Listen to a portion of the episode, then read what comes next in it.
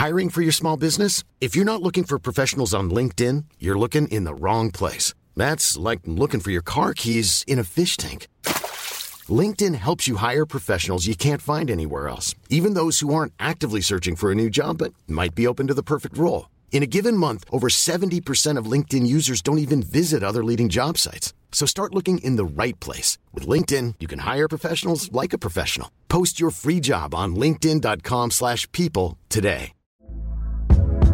Hey there, it's Michele Norris. I'm host of a podcast called Your Mama's Kitchen. When I travel, I'm usually looking for a way to find a taste of home when I'm not at home. And one of the things I love to do when I am at home is entertain. And Airbnb allows me to do that. When I was in California recently, I rented a house that had a great kitchen. And when we were sitting around the table, we we're all thinking, we're in someone else's house. Someone could be in all of our homes as well. If you have a home, but you're not always at home, you have an Airbnb. Your home might be worth more than you think. Find out how much at airbnb.com/slash host.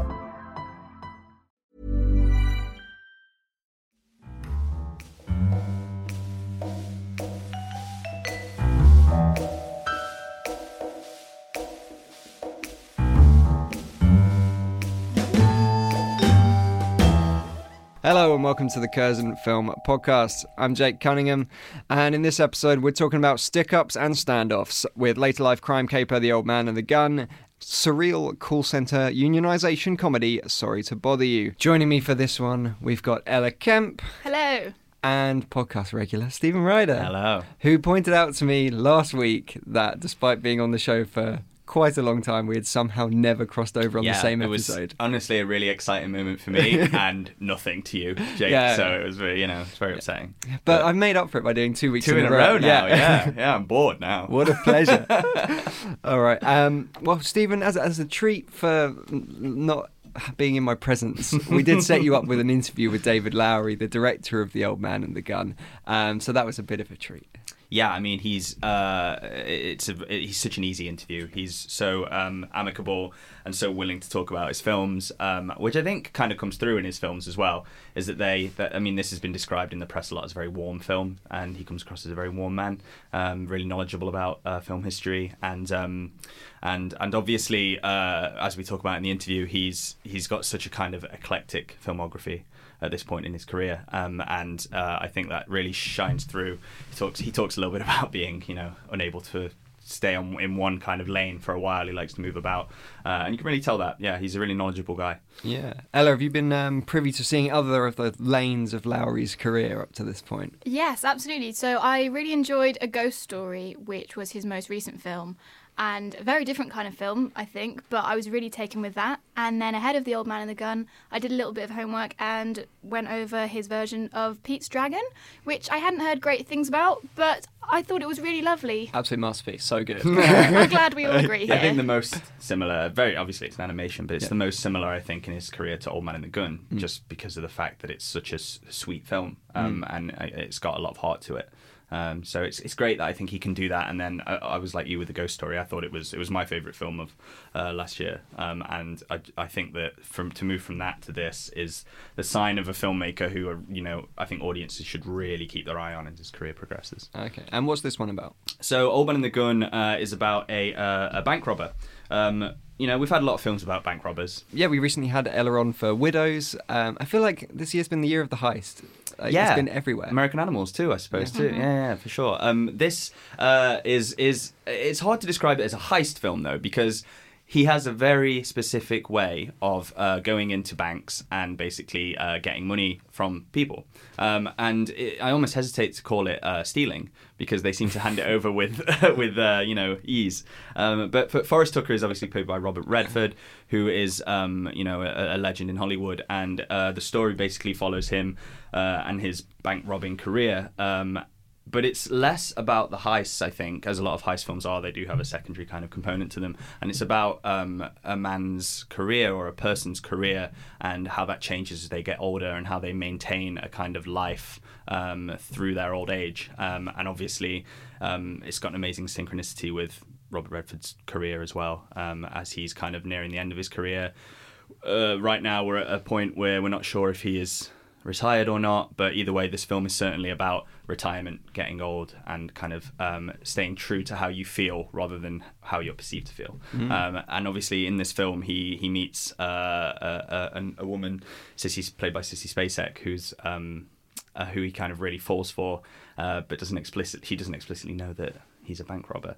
And uh, meanwhile, you've got Casey Affleck's character who is uh, trying to track him down uh, with a, a, a begrudging respect. Well, let's hear a bit more about it from the director himself, David Lowery. Thank you, David Lowery, for joining us. Oh, my pleasure. On the Curzon podcast. So, I wanted to start off by just talking about what a kind of lovely idiosyncratic career you've had so far. Um, you've been through heavy drama, you've been through animation, um, kind of an art house uh, fantasy horror film, and now you're kind of doing this romantic um, heist kind of comedy. Do you think, where do you think you get this ability and kind of inclination to jump between such varied projects from? I have a really short attention span. that's that's part of it. I like so many different types of movies as a moviegoer, and I don't want to limit myself as a filmmaker to like one genre or one brand of filmmaking. And so when these opportunities have arisen or these ideas have struck, I just jump at them. And if I'm excited about it, it almost doesn't matter like what the size or scale or tone is. It's just it feels like the right story to tell at the right time and even the stories aren't that important to me. It's like for something, there's always something ineffable about these movies that makes me want to dig into them, and they do represent my taste as a moviegoer. I go see so many different types of films, and I love so many different types of movies, and I, I want to participate in that multiplicity of of you know of cinema, and so for lack of a better word or lack of, a better way to describe it, I just am ravenous for different types of cinematic experiences. And making li- different types of movies is a great way to uh, satiate that hunger. No, I completely understand that. that was a very uh, that was using a lot of like food related. I mean, obviously, have not had, I obviously have not had breakfast yet. but yeah, I think it definitely shows in the old man and the gun as well because it's it's got this amazing kind of um, duplicity to it in the sense that it it feels like a throwback uh, to all these kind of um, 70s crime dramas or 80s crime dramas, but at the same time, it has this real sense of originality to it. Were there any specific films that you had in mind when you were writing and directing uh, The Old Man and the Gun? Definitely. I mean, there were certainly heist movies that I was thinking about, and I was there were certainly Robert Redford movies, like definitely Downhill Racer, Butch Cassidy and Sundance Kid, any movie where he played an outlaw in spirit or in practice was on my mind. But then there were other things like the Fantastic Mr. Fox, the Wes Anderson movie. Oh, like I thought about that a lot. I really wanted this movie to feel like a live action version of that. It's a film about growing old as well, though, isn't it? Yeah, It really is, yeah. See the parallels there. Yeah. It definitely, uh, you know, that was a big influence. And um, another one that I've talked about a lot recently was RoboCop, just in terms of it being a very Dallas movie. You know, this is a movie that's set in Dallas, Texas, which is where I'm from and where I still live.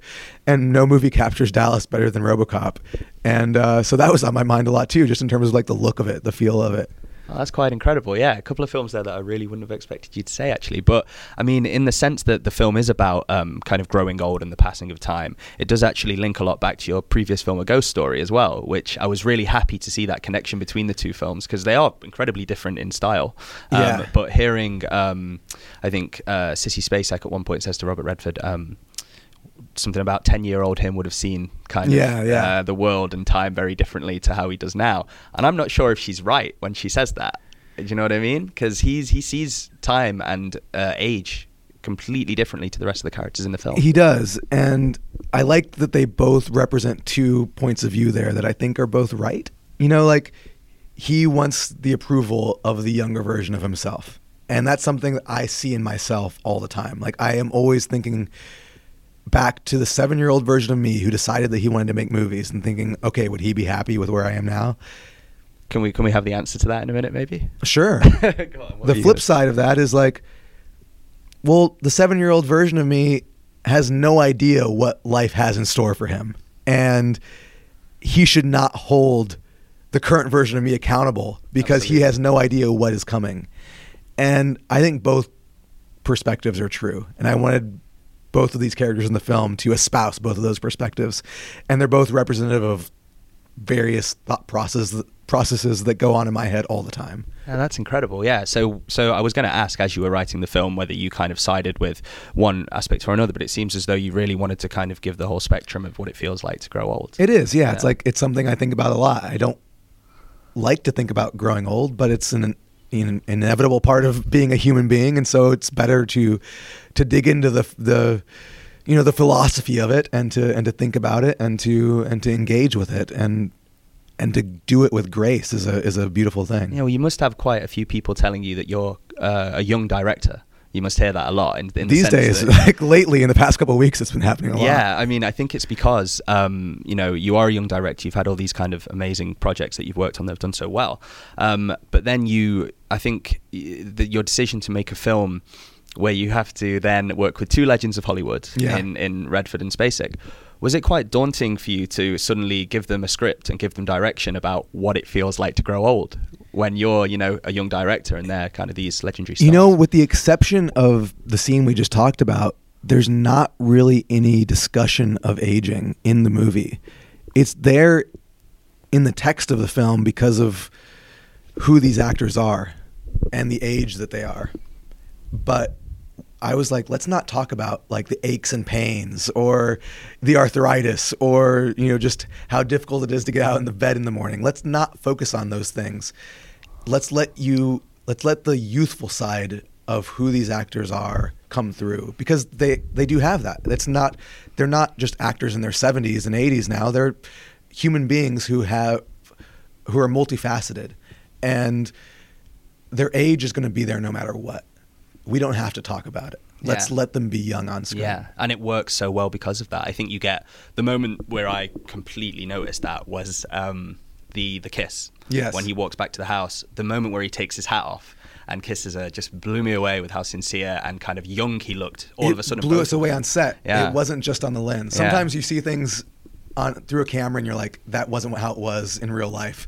But in that moment, in real life, the decades just melted from his face. Yeah. And he became this young man in his 20s again. And we were like, how did that just happen? what did we just see? It was an extraordinary moment. That's moment. incredible, almost CGI like. It was. It was. it was like it was like. Benjamin Button when Brad Pitt walks out, and you know it's a special effect. and Yeah. your breath is still taken away. Yeah, yeah, It was like that in real life. Yeah, it was an amazing scene. And um, so I wanted to ask um, the uh, seeing Robert Redford back on film, not uh, on cinema on a cinema screen, but on film. Yes. uh, was an amazing experience. And I really enjoyed it. Um, I was wondering if you could talk a little bit about how uh, difficult or how easy it was to convince the studio to let you shoot on film because it was shot on film, right? It was. We Yeah, shot on. Super 16. Yeah. It wasn't hard at all because it, wasn't. was always that was just from the from day one. Yeah. That was the decision. Yeah. I just told our financiers and then later on Fox Searchlight when they became involved that this was going to be a movie that we were going to shoot on Super 16. And I was just so firm about that from such an early point in the process that we never had to debate it. You know, there was the question of, you know, do you want to shoot on 35? Because we can, we could afford it, but Super 16 felt like the right format for this movie.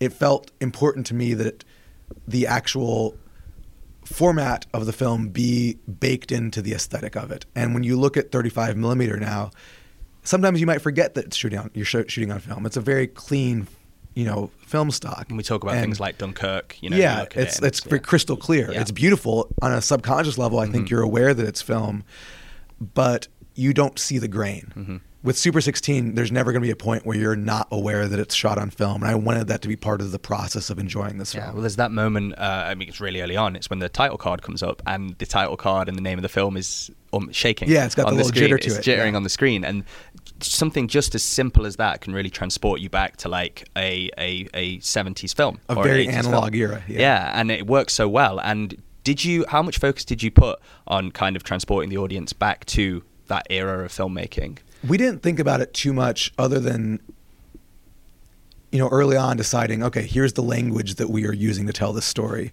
Obviously you've got the sets and the costumes and they're going to do a lot of the heavy lifting for you. But we also my cinematographer and i decided that we weren't going to take a nostalgic paintbrush to the image. Obviously there's a lot of nostalgia to it already. Again like the actors that's baked in. And so we didn't try to emulate you know the the look and feel of like a Vilmos Zsigmond for exa- a film, for example. We didn't try to make it feel like it was this this 1970s um, veneer that we were going to brush over everything. We were just like, let's just shoot it on Super 16 and not be too finessed about it. Let's not get too finicky with the image. Let's let it be rough around the edges. And in doing so, I think we actually captured the feel of those movies back then that didn't have that much money or that much time to to be shot in, and it it is because we were just not sweating the details. We weren't trying too hard to make it feel that way that it wound up feeling that way. That's a, uh, yeah, it worked out really well, I think. Um, and obviously, something that also adds to the kind of um, the tone and the, the time of the film is the uh, the amazing soundtrack. Actually, uh, Daniel Hart, Yes. um, who did the soundtrack. It's kind of a would you describe it as smooth jazz? Yeah, it's got a smooth jazz Yeah, quality so to it. That was definitely like what he brought to the table. Like he was like, "What if we, what if we had a jazz score?" I'm not a student of jazz. He is, but I'm not. And so it was a new territory for me, and I was excited to break outside the mold. It would have been very easy for us to do something folksy like we've done before, and it would have fit the movie like a glove. But I really wanted to, with everything in this movie, I wanted to push myself outside of my own comfort zone, and having a jazz score was a great way to do that. It really fit the movie though. It really it really sounded the way the movie looked. And when the when he started sending us tracks, I just felt like thank God he had that jolt of inspiration because it was it was exactly what the movie needed. It's got that um, ability to kind of um, take you along with it. Um, it can come in and out of the soundtrack at any point and never Yep. feels invasive. Yeah, and I think exactly. that's what's so special about it. You, you you do notice it, but not in a way where it's oh, I'm noticing the music. it's now. illuminating the movie rather than commenting upon it. Yeah, it. no, absolutely, for sure. And obviously, you use um, an incredible song that I really love, and I was really happy to see it come up. Uh, "Blues Run the Game." It's one of my C. favorite Frank. songs, so yeah. great. And but what I found really interesting about your use of the song was that you decided to use it in a chase sequence, Yeah. in a in a car sequence. And I, uh, can I ask you a little bit? I have a few, uh, you know, kind of ideas about why you might have done that, but I'd love to hear why why you did. Oh, it's a tough question to answer because that's been there in every draft of the script going back. Wow. You know, that's five years ago when I first started writing it. I knew I wanted that song to be in the movie,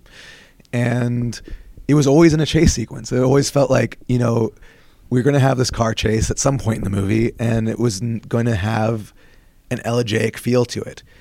Especially, you know, when you have most of the movie scored with this jazz, this, this sort of like jaunty jazz score, to have it all of a sudden break down into this contemplative folksy ballad during a high speed chase mm-hmm. it really casts that entire sequence in a different light and allows the film to become contemplative in a way that it hasn't previously. You know up until that point it's a pretty it's a pretty upbeat movie and all of a sudden you're watching you realize i think what i liked about that song was that you just feel the weight of the world on jackson c. Frank in his voice. And in that sequence in the movie the weight of the world is crashing down on forrest tucker's shoulders. And something about the timbre of frank's voice evokes where forrest tucker needed to be at that point in the story Yeah, absolutely. And I, I just think it was it, it fit so well in the kind of just tone of the film in the sense that it didn't um, it didn't just flip the kind of film into an action sequence. It didn't punctuate. it, Yeah. you know. Um, and I really enjoyed that. I really I felt like instead of being taken out the film and having to watch an action scene and kind of being blasted by it, it did give me time to contemplate the characters. Completely. It's not something you get very often in an action scene. so no, and, and I, I- mean, I love shooting action scenes, but I'm not interested in them functioning the way action scenes normally are going to function. I really want them to be character moments, and there's something about car chases. I mean, I think we learned that in Mad Max. You can have a lot of character development come through in a car chase, Yeah. and uh, and this one was all about the character. That's really great to hear. So, thank you so much for joining us today. Um, the Old Man and the Gun is fantastic, and I really uh, think it might be a sleeper hit this summer. Oh, I hope UK, it so- is. I'm really excited for it and obviously, out. with uh, you've been attached to Peter Pan next. Um, That's definitely in the works. another I- another film about aging. It is, it a is. trilogy almost. that it's it's, it's something I can't get away from because it's such a omnipresent worry of my own. I I don't know if that's my next movie. I think I might make another smaller one before that, but it's definitely coming up soon. That's great to hear. Thank you very much, David. Thank Lowery. you. Can't wait to talk to you again. I'm Sandra, and I'm just the professional your small business was looking for. But you didn't hire me because you didn't use LinkedIn jobs. LinkedIn has professionals you can't find anywhere else, including those who aren't actively looking for a new job but might be open to the perfect role, like me. In a given month, over 70% of LinkedIn users don't visit other leading job sites. So if you're not looking on LinkedIn, you'll miss out on great candidates like Sandra. Start hiring professionals like a professional. Post your free job on linkedin.com/people today. Hey there, it's Michele Norris. I'm host of a podcast called Your Mama's Kitchen. When I travel, I'm usually looking for a way to find a taste of home when I'm not at home. And one of the things I love to do when I am at home is entertain. And Airbnb allows me to do that. When I was in California recently, I rented a house that had a great kitchen. And when we were sitting around the table, we're all thinking, we're in someone else's house. Someone could be in all of our homes as well. If you have a home, but you're not always at home, you have an Airbnb. Your home might be worth more than you think. Find out how much at airbnb.com/slash host. All right, so thank you, David Lowery, for that fantastic interview. Um, I think the place to start for this one is, although this the character might be called Forrest Tucker, uh, as much as it's about him, it's about Robert Redford as well. Um, and I, I absolutely love him in this role. I love him anyway. I mean, who doesn't? But this just seems perfect, and he's perfect in it. Yeah, absolutely. So the way that I first saw this film described was as Robert Redford's swan song. So I thought, brilliant. This is going to be the culmination of everything he's ever done. And also, I must admit that I wasn't the most familiar with his career. So it really felt like a brilliant place to start in a way because even with the little that I knew, it still felt like it was such a perfect fit to have this criminal that well, a lot of people clearly know because this story stemmed from uh, the interview that Forrest Tucker did in the New Yorker. So this was like a big real life thing. And then Robert Redford took on the role.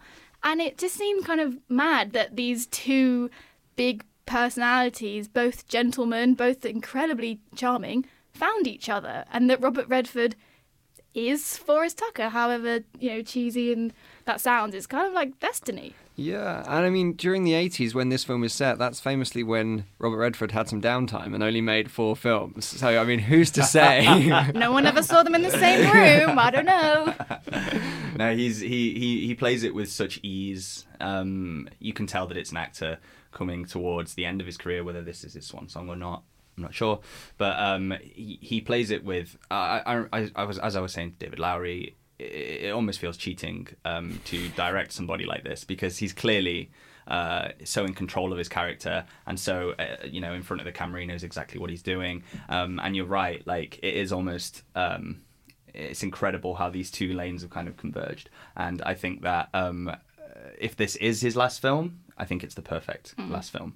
Um, but I, I mean, what's so amazing about um, his performance is the the fact that he is playing. He is old. He's playing old, but there's still that twinkle. He's still got that twinkle in his eye, um, that he's had throughout his whole career. Which you know, I, I'm I'm not as familiar with Robert Redford's career as I think other people are now that Old Man and the Gun is out and they've kind of looked back at it.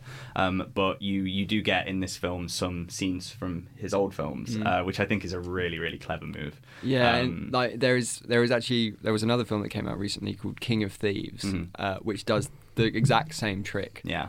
and in there it just felt a bit gimmicky Mm-hmm. and cheap because you didn't feel like the legacy, even though you had characters like people like Michael Caine who have had obviously big careers that have dabbled in crime capers and things like that. There's just something so perfect about Redford himself and the fact that he is the focus of the film that you can get away with doing something like that and it doesn't feel cheap. It feels so open and loving Yeah. towards him and towards those characters that you can't help but fall for it.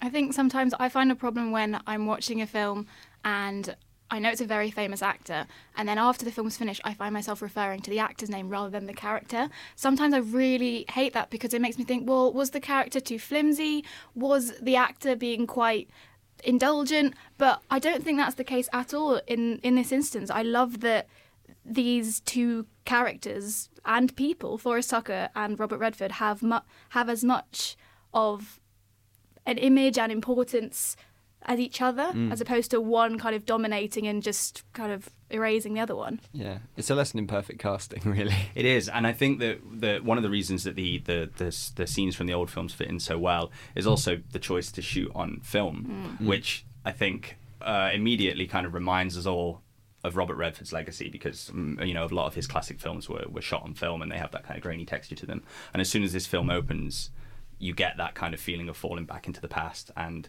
um, a, a, nostalgia that doesn't feel cheap for once, that feels very much earned.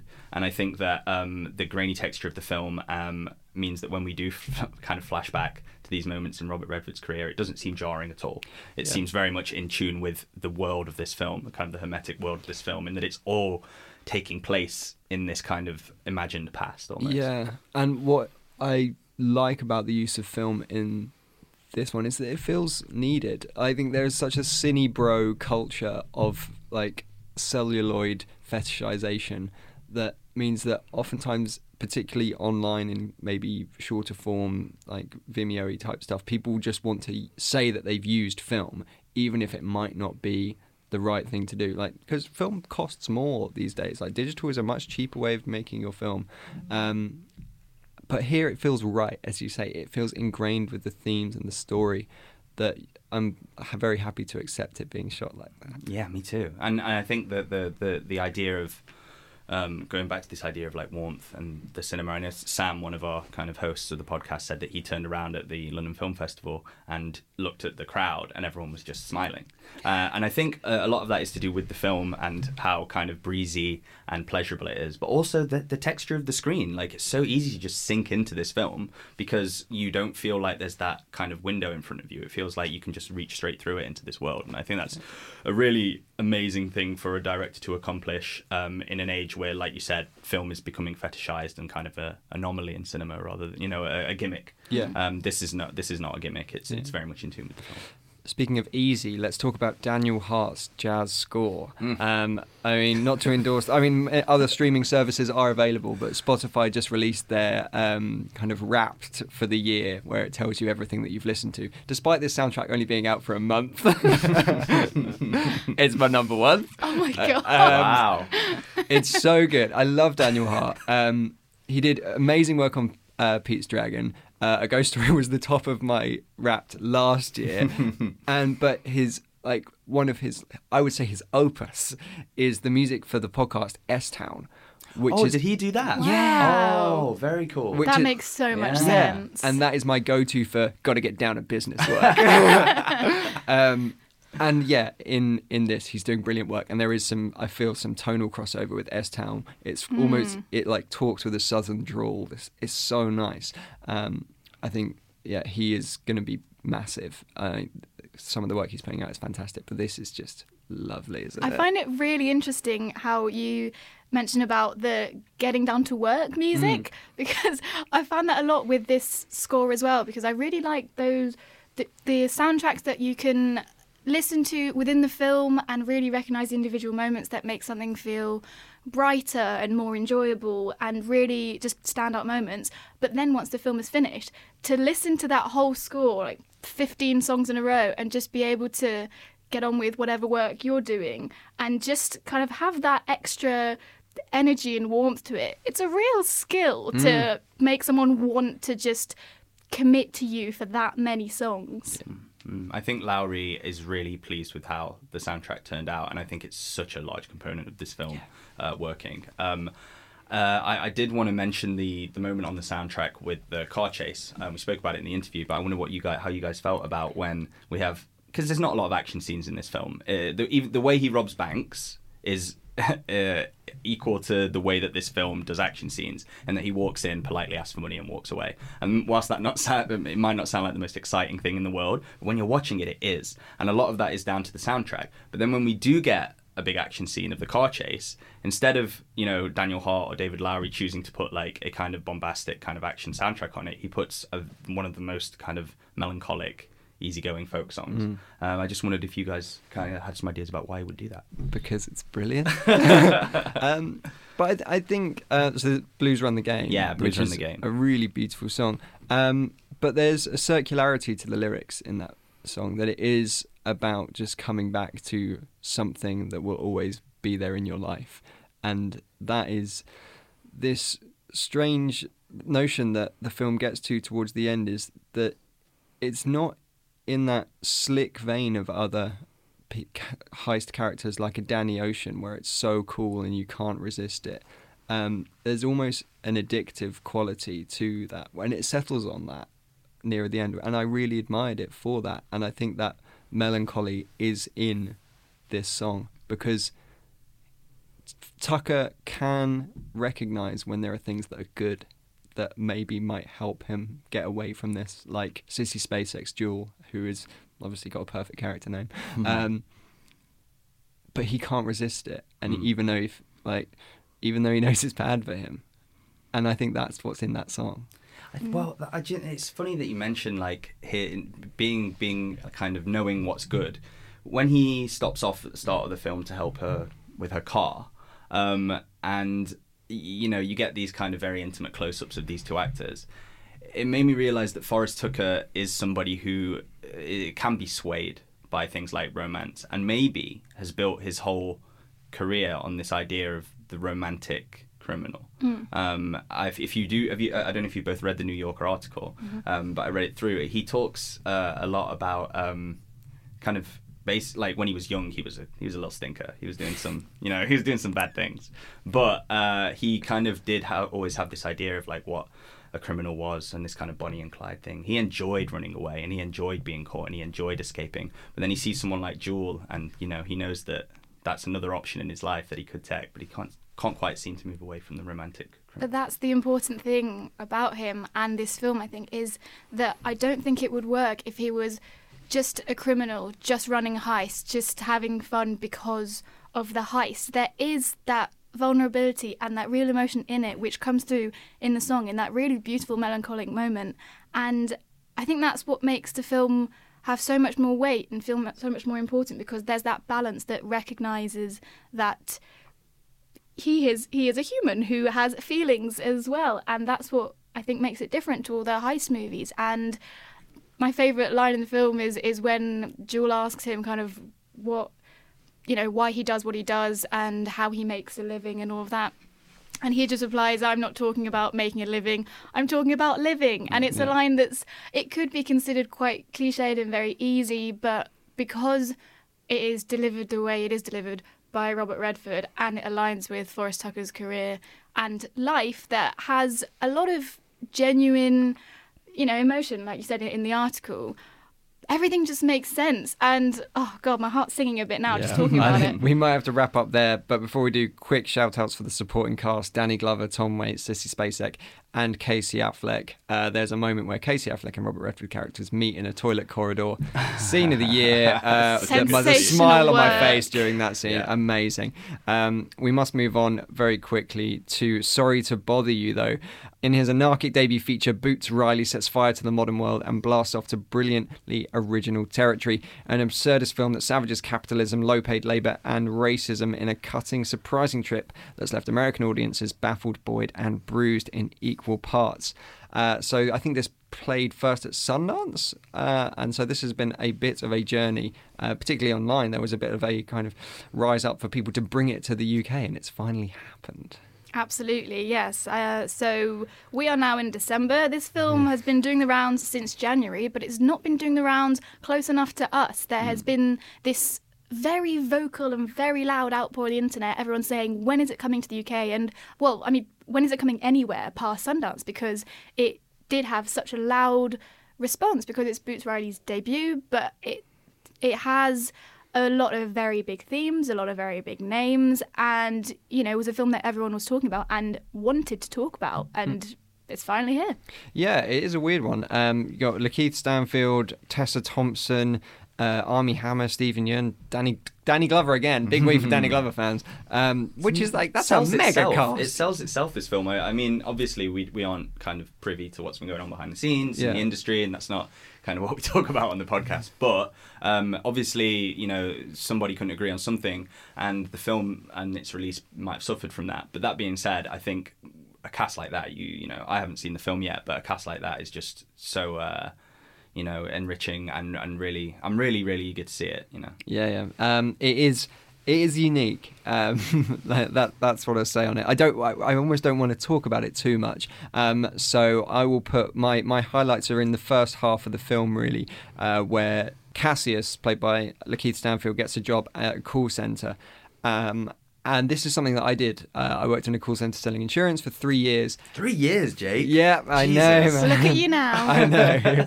Look at me now in this dark, cold basement talking about Not a phone in sight. Yeah. Yeah. Um, but there are ways of treating this kind of work, um, and I, like my favorite representation of it is Office Space. I thought David Brent's office is actually quite needlessly cruel at times, um, and just I found it almost too too hard to watch because of just living it.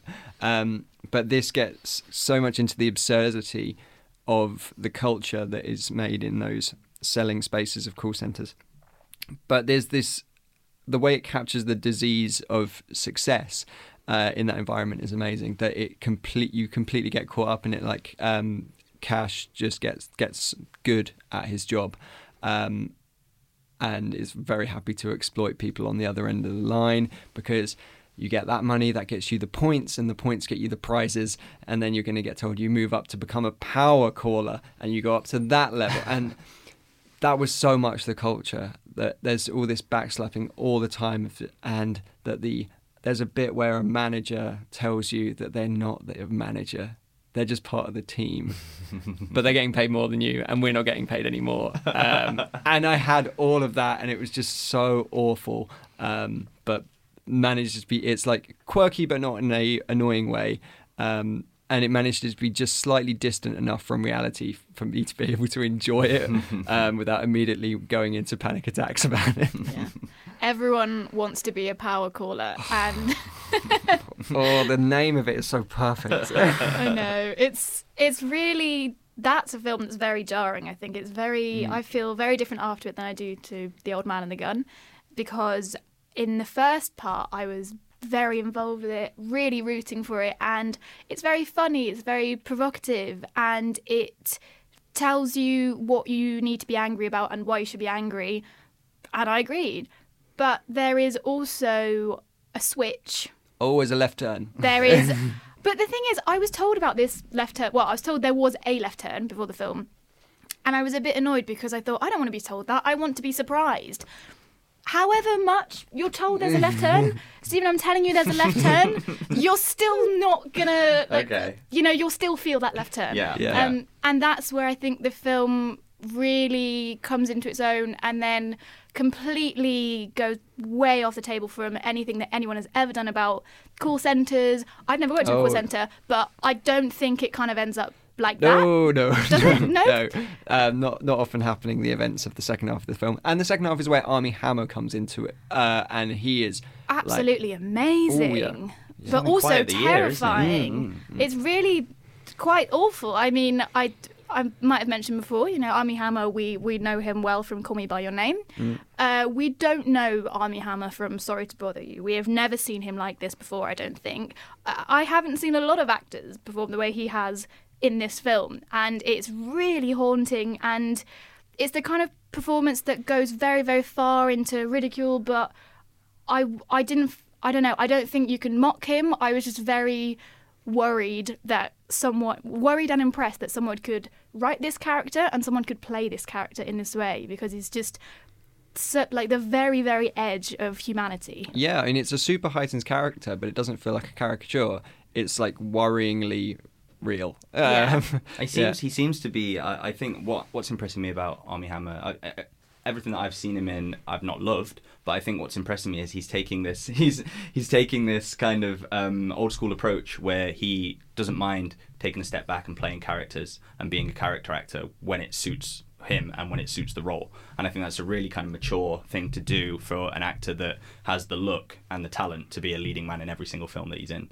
Um, and I think this, in particular, from the sounds of things, sounds like he's working outside of his comfort zone again. And I really admire that in an actor. And it's also interesting because the characters that he's playing are all in supporting roles as well. And yet, I found that in the films I've seen him, he's always worth talking about. He really brings something else to the central performance that just gives it a completely different flavour. Mm. Um, and another another great great uh, score by The Coop, which is um, Boots' band. So a fantastic double bill for soundtrack fans out there. Uh, another Getting Stuff Done soundtrack, actually. You're Uh, getting very different stuff done with this yeah. soundtrack, but but you'll get it done. yeah. Um, and actually, if you want to hear from Boots or read from Boots, uh, I don't know how to put it.